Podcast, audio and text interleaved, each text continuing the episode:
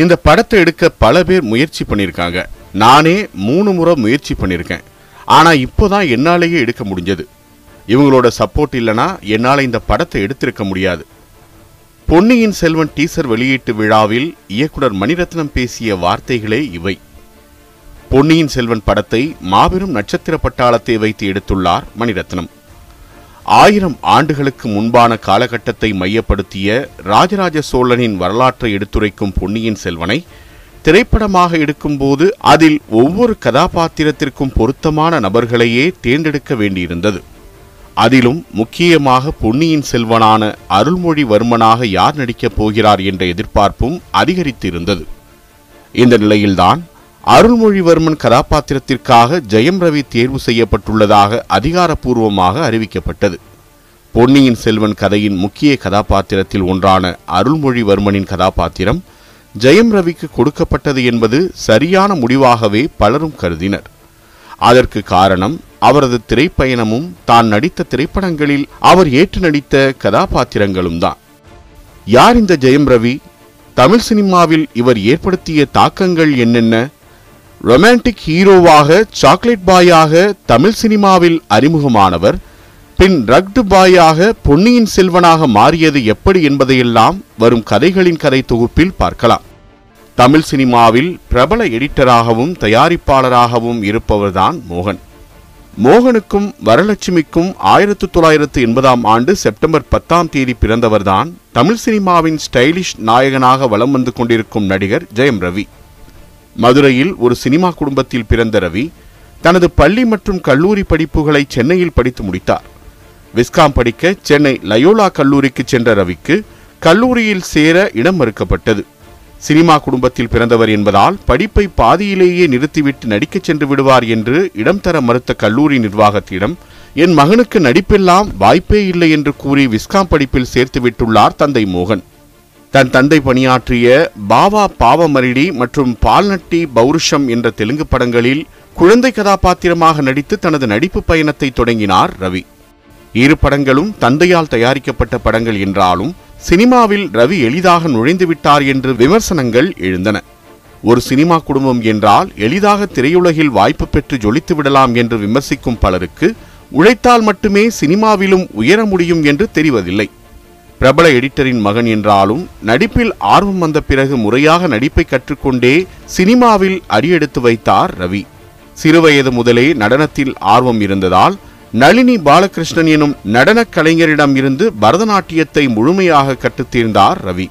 தனது பன்னிரெண்டாம் வயதிலேயே அரங்கேற்றத்தையும் முடித்துவிட்டு கல்லூரி காலத்திற்கு பிறகு மும்பையின் கிஷோர் கபூர் எனும் நிறுவனத்தில் நடிப்பையும் கற்றுத்தேர்ந்தார் ஒரு பக்கம் சினிமாவில் ஆர்வம் கூட கூட கேமரா எடிட்டிங் கதை எழுதுவது போன்ற சினிமாவின் அங்கங்களை கற்கத் தொடங்கினார். அதிலும் குறிப்பாக இரண்டாயிரத்து ஒன்றில் நடிகர் கமலஹாசனின் ஆளவந்தான் திரைப்படத்தில் இயக்குனர் சுரேஷ் கிருஷ்ணாவுக்கு உதவி இயக்குனராக பணியாற்றினார் ரவி. சினிமாவில் சாதிக்க வேண்டும் என்று ரவி நினைத்ததை விட தனது தம்பி சினிமாவில் வென்றிட வேண்டும் என்று கனவு கண்டார் அண்ணனும் இயக்குனருமான மோகன் ராஜா. இரண்டாயிரத்து மூன்றாம் ஆண்டு வெளியான ஜெயம் திரைப்படத்தை மோகன் ராஜா இயக்க இப்படத்தை அவரது தந்தை மோகனே முன்னின்று தயாரித்தார். படத்தில் கதாநாயகனாக நடித்தவர் இருபத்தி மூன்று வயதான இளைஞன் ரவி. ஆனாலும் உணர்ச்சிமிக்க கிராமத்து காதல் கதையை தனது நடிப்பால் அசால்ட்டாக நடித்து முடித்தார். கிராமத்து வாழ்க்கையில் ஏழை குடும்பத்தில் பிறந்து கல்லூரிக்கு செல்லும் ரவிக்கு கல்லூரியிலும் ரயிலிலும் பூக்கும் காதலை அதன் அழகியலோடு வெளிப்படுத்தினான் இளைஞன் ரவி. அன்றாடம் வேலைகளை செய்து வாழ்க்கையை நடத்தும் ரவிக்கும் வசதியான குடும்பத்தில் பிறந்த சுஜாதாவுக்கும் இடையேயான காதல் இறுதியில் எப்படி ஒன்று சேர்கிறது என்பதை மையமாக வைத்து எடுக்கப்பட்ட இந்த கதையில் நம்ம ஊர் பையன் என்பதைப் போல நடிப்பில் அசத்தினார் ரவி. படம் எடிட்டிங் முடிந்து ப்ரிவ்யூ ஷோ பார்க்க சென்ற எடிட்டர் மோகனை தொடர்பு கொண்டு பேசிய ரஜினி நானும் பிரிவியூ ஷோ பார்க்கலாமா? என்று கேட்டு அதனை பார்த்துள்ளார். பாதி படம் முடிந்த வேளையில் ஏன் இந்த படத்தை இவ்வளவு பெரிய பட்ஜெட்டில் எடுத்துள்ளீர்கள் என்று மோகனிடம் கேட்டார் ரஜினி. அதற்கு பதிலளித்த மோகன் இது வெறும் படம் அல்ல என் பிள்ளைகளின் வாழ்க்கை. அதற்காகத்தான் இவ்வளவு பொருட்செலவில் படம் என்று நெகிழ்ந்து பேசி முடிக்க நல்ல ஏற்பாடுகளுடன் படம் வெளியானது. ரவிக்கு அறிமுக படம் என்றாலும் இடம்பெற்ற காட்சிகளும் வசனங்களும் குறிப்பாக கவிதையே தெரியுமா பாடலும் போயா போ என்ற வசனமும் பட்டி தொட்டி எங்கும் ஹிட் அடித்தது. படத்தை பார்த்துவிட்டு நன்றாக இருக்கிறது என்று ஒரு பக்கம் பாராட்டுக்கள் குவிய மற்றொரு பக்கம் ரீமேக் படம்தானே என்ற விமர்சனமும் இருக்கவே செய்தது. இரண்டாயிரத்து இரண்டாம் ஆண்டு தெலுங்கில் அதே பெயரில் வெளியான ஜெயம் படத்தை தான் தமிழில் ரீமேக் செய்தார் இயக்குனர் மோகன் ராஜா. அத்தனை விமர்சனங்களையும் தாண்டி இருபத்தைந்து கோடி வசூலை ஈட்டி அனைவரையும் தன் பக்கம் திரும்பி பார்க்க வைத்தது ஜெயம் திரைப்படம். முதல் படம் ஜெயமே பெரும் வெற்றியை கொடுக்க அன்று முதல் ரவியை ஜெயம் ரவி என்றே அனைவரும் அழைக்கத் தொடங்கினர்.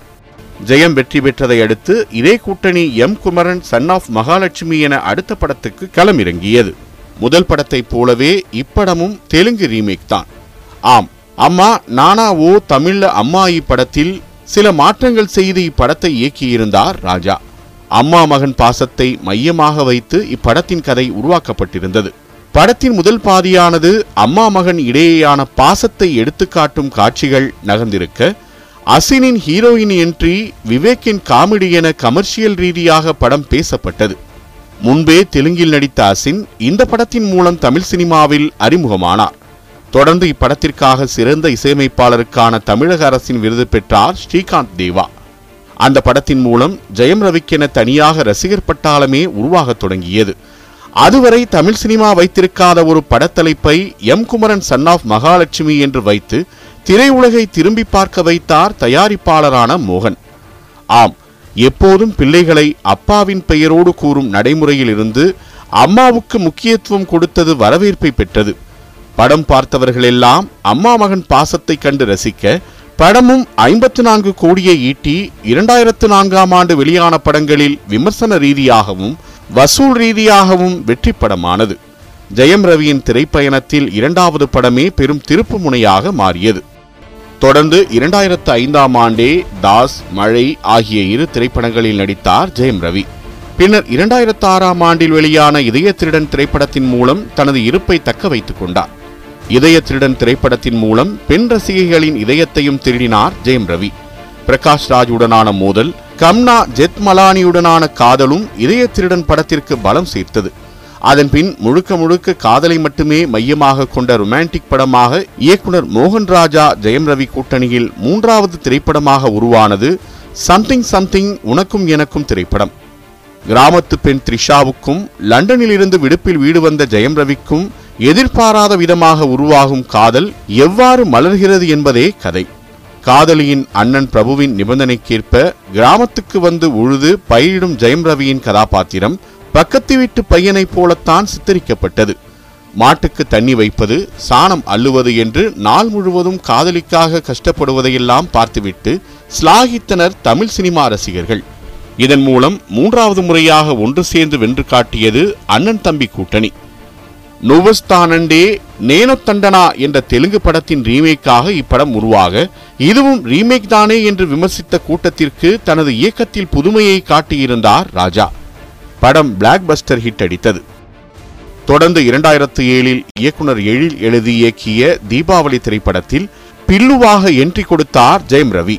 நாயகி பாவனா அப்பா விஜயகுமார் வில்லன் லால் என்று புதிய களத்தில் யுவன் சங்கர் ராஜாவுடன் கூட்டணி சேர்ந்த இப்படத்தில் இடம்பெற்ற ஒவ்வொரு பாடல்களும் அன்று முதல் இன்று வரை பலருக்கும் ஃபேவரைட் தான்.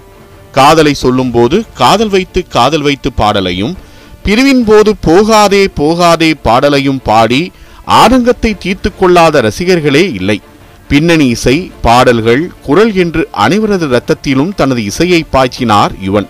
இரண்டாயிரத்தி ஏழு பிப்ரவரியில் திரையரங்குகளில் தீபாவளி திரைப்படம் வெளியாகி வரவேற்பை பெற்றது. பிரகாஷ் ராஜுடனான கூட்டணியில் மீண்டும் சந்தோஷ் சுப்பிரமணியம் திரைப்படத்தில் இணைந்தார் ஜெயம் ரவி. இப்படத்தில் அன்பான கண்டிப்பான தந்தை தன் மகனுக்கு என்னவெல்லாம் வேண்டும் என்று செய்து கொடுத்து தன் கட்டுப்பாட்டிலேயே வைத்திருப்பதும் அதனால் ஏமாற்றமடையும் மகன் ஜெயம் ரவியின் வாழ்க்கையும் என கதை நகர்ந்தது. எல்லா தப்பையும் நீங்க தான்ப்பா பண்ணீங்க எனும் எமோஷனலான கிளைமேக்ஸ் காட்சியில் அழுத்தமான ஆக்ரோஷமான நடிப்பை பதிவு செய்திருப்பார் ஜெயம் ரவி. வழக்கமான வெற்றி கூட்டணி சந்தோஷ் சுப்பிரமணியம் திரைப்படத்திலும் வெற்றியை கண்டது. அதே ஆண்டில் காதல் காமெடி ஆக்ஷன் என்று மிக்சிங்காக தயாரானது தாந்தும் திரைப்படம். இந்த திரைப்படத்தை இயக்குனர் ஜீவா எழுதி இயக்க கங்கனா ரணாவத் நாயகியாக நடித்திருந்தார். இப்படத்தின் போதே இயக்குனர் ஜீவா மாரடைப்பால் காலமாக பின்னர் ஒரு வழியாக படக்குழுவினரே படத்தை முடித்து வெளியிட்டனர். தமிழ் சினிமாவின் இரு பெரும் ஜாம்பவான்களான விஜயும் அஜித்தும் அடுத்தடுத்த படங்களை வெளியிட்டுக் கொண்டிருந்த நேரத்தில் பேராண்மை என்று ஆக்ஷன் படத்தை கொடுத்து அதிரடி காட்டினார் ஜெயம் ரவி. அதுவரை யாருமே ஏற்று நடிக்க துணியாத கதாபாத்திரத்தை தேர்வு செய்திருந்தார் ரவி. மலை கிராமத்து பழங்குடியின பகுதியிலிருந்து படித்து ஒரு காட்சியில் ஆசிரியராக மாறி பாடம் எடுத்து உழைப்பின் உன்னதத்தை தெளிவுபடுத்தினார் ஜெயம் ரவி. இந்திய வேளாண்மை ஆராய்ச்சிக்காக ராக்கெட் ஏவுவதை சீர்குலைக்க அந்நிய நாட்டினர் தமிழ்நாட்டு காட்டுக்குள் ஊடுருவும் போது அவர்களை ஐந்து மாணவிகள் உதவியுடன் முறியடிக்கிறார் ஜெயம் ரவி. சண்டை காட்சிகள் வசனங்கள் அனைத்திலும் வித்தியாசம் காட்டி அசத்தி சாக்லேட் பாயிலிருந்து ரக் பாயாக மாறினார் ஜெயம் ரவி. இரண்டாயிரத்து பத்தில் கிக்கை அடித்தளமாக வைத்து தில்லாலங்கடி என்ற புதிய படத்தை அண்ணனும் இயக்குனருமான ராஜா இயக்க அது நல்ல காமெடி படமாக அமைந்தது. பின் நடன புயல் பிரபுதேவாவின் இயக்கத்தில் முதல் முறையாக கூட்டணி அமைத்து காதலை மையமாக கொண்டு உருவான படத்தில் நடித்தார் ஜெயம் ரவி. அதுதான் எங்கேயும் காதல். சிறந்த பாடல்களை கொண்ட காதல் படமாக இன்று வரை கொண்டாடும் படமாக எங்கேயும் காதல் உள்ளது. ஹாரிஸ் ஜெயராஜ் இசையில் படத்தில் இடம்பெற்ற அனைத்து பாடல்களுமே பெரிய ஹிட் அடிக்க மீண்டும் சாக்லேட் பாயான ஜெயம் ரவியையும் கொண்டாடி தீர்த்தது இளைஞர் பட்டாளம். நடிப்பை மெருகேற்றிக் கொண்டு அடுத்தடுத்த படங்களில் ஜெயம் ரவி கவனம் செலுத்துவதே வெற்றிக்கு காரணம் என்று விமர்சனங்களை எழுதி தள்ளின பத்திரிகைகள். தில்லாலங்கடி எங்கேயும் காதல் என அழகான கதைகளை தேர்ந்தெடுத்து நடித்த ஜெயம் ரவியின் மற்றொரு முக்கியமான திரைப்படம் அமீரின் ஆதி பகவன். மாஃபியா டானாக ஒரு பக்கம் திருநங்கை கேங்ஸ்டராக இன்னொரு பக்கம் என ஜெயம் ரவியின் நடிப்புக்கு செம தீனியாக அமைந்தது ஆதி பகவன். தொடர்ந்து சமுத்திரக்கனியுடன் நிமிர்ந்து நில் பக்கா காதல் படமாக ரோமியோ ஜூலியட் ஃபுல் டைம் காமெடியில் சகலகலா வல்லவன் ஆகிய படங்களில் நடித்து அனைவருக்கும் பிடித்த நடிகரானார் ஜெயம் ரவி. தனது அண்ணன் இயக்கத்தில் ஐந்து படங்களில் நடித்திருந்தாலும் இரண்டாயிரத்து பதினைந்தாம் ஆண்டு வெளியான தனி ஒருவன் திரைப்படம்தான் இயக்குனர் ராஜாவே எழுதி இயக்கிய முதல் திரைப்படம். இதில் மித்ரன் கதாபாத்திரத்தில் ஜெயம் ரவியும் மஹிமா கதாபாத்திரத்தில் நயன்தாராவும் முதல் முறை இணைந்து நடிக்க கோவத்திலும் காதலிலும் திரையில் மிளிர்ந்தது ஜெயம் ரவி நயன்தாரா கூட்டணி. வில்லனையே ஹீரோவாக ரசிக்கும் அளவிலான அரவிந்த் சாமியின் நடிப்பு ராஜாவின் சிறந்த கதை சொல்லும் முறை என்று சிலாகித்தனர் சினிமா ரசிகர்கள். படத்தில் தன்னை அரவிந்த் சாமி கண்காணிப்பது தெரிந்த பிறகு காதலியை திட்டுவது போல சூழலை பேசாமல் புரிய வைத்த விதம் அரவிந்த் சாமியை காப்பாற்ற நினைத்தபோது அது முடியாமல் போனதும் காட்டிய ஏமாற்றம் என்று அனைத்திலும் ஜொலித்தார் ஜெயம் ரவி. இதுவரை ராஜாவை ரீமேக் ராஜா என்று விமர்சித்தவர்களுக்கு தனி ஒருவன் திரைப்படத்தை எடுத்து தான் யார் என்பதை நிரூபித்துள்ளார். அவர் ஒரு சிறந்த திரைக்கதை ஆசிரியர் என்பது எங்களுக்கு முன்பே தெரியும். ஆனால் அதை இன்றுதான் நிரூபித்துள்ளோம் என்று தனி ஒருவன் பட இசை வெளியீட்டு விழாவில் ஜெயம் ரவி நெகிழ்ந்து பேசியதை உண்மை என படம் வெளியாகி ஹிட்டடித்து நிரூபித்தது. அதே ஆண்டில் பூலோகம் படத்தின் மூலம் பாக்ஸிங்கில் கலக்கிவிட்டு தொடர்ச்சியாக இரண்டாயிரத்து பதினாறாம் ஆண்டு மிருதனில் அசத்தினார் ஜெயம் ரவி. தமிழ் சினிமாவிலும் ஜாம்பி படங்களை எடுக்க முடியும் என செய்து சாதித்து காட்டியது ஜெயம் ரவி கூட்டணி.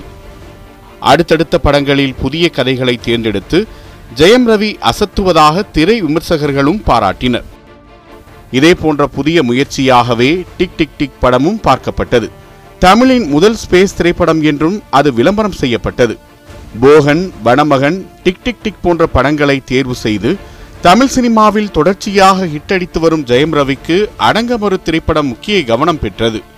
ஒரு போலீஸ் அதிகாரி நேர்மையாக செயல்பட்டதற்காக பழிவாங்கப்படுவதும் பல பெண்களை பாலியல் பலாத்காரம் செய்து கொன்ற அரசியல் மற்றும் அதிகாரிகளின் பிள்ளைகளை எப்படி திருப்பி பழிவாங்குகிறான் என்பதே அடங்கமறு திரைப்படத்தின் கதை. அப்போது நடந்த பொள்ளாச்சி பாலியல் வன்கொடுமை சம்பவங்களையும் அது ஞாபகப்படுத்தியது. அடுத்து வெளியான கோமாளி திரைப்படம் நைன்டிஸ் ஸ்கிட்ஸுகளை திரும்பி பார்க்க வைத்த படமாக அமைந்தது.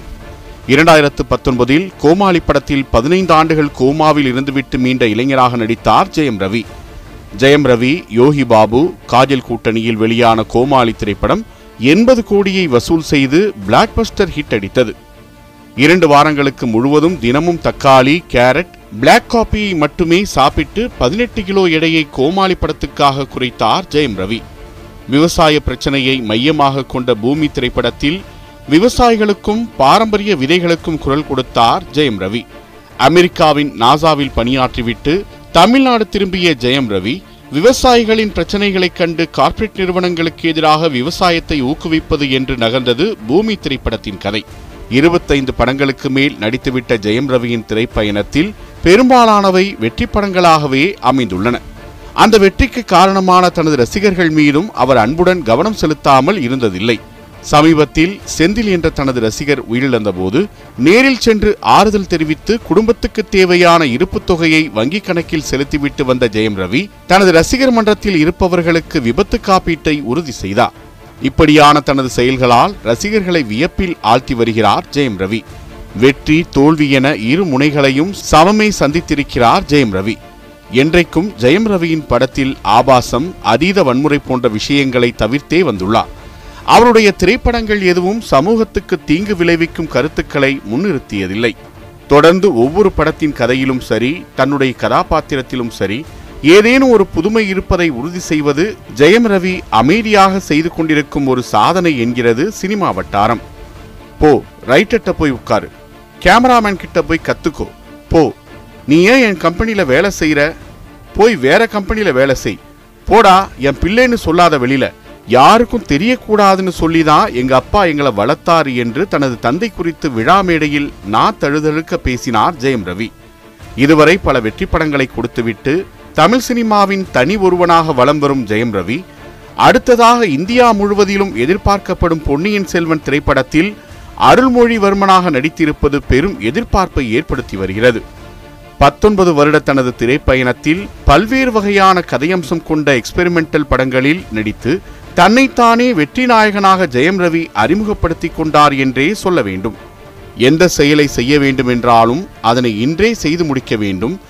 நல்லது செய்ய வேண்டும் என்றால் உடனே செய்ய வேண்டும் என்று தனக்குத்தானே ஊக்குவித்துக் கொள்வதால்தான் தமிழ் சினிமாவில் ஜெயம் ரவி தனி ஒருவனாக விளங்குகிறார் என்பதில் எந்த சந்தேகமும் இல்லை.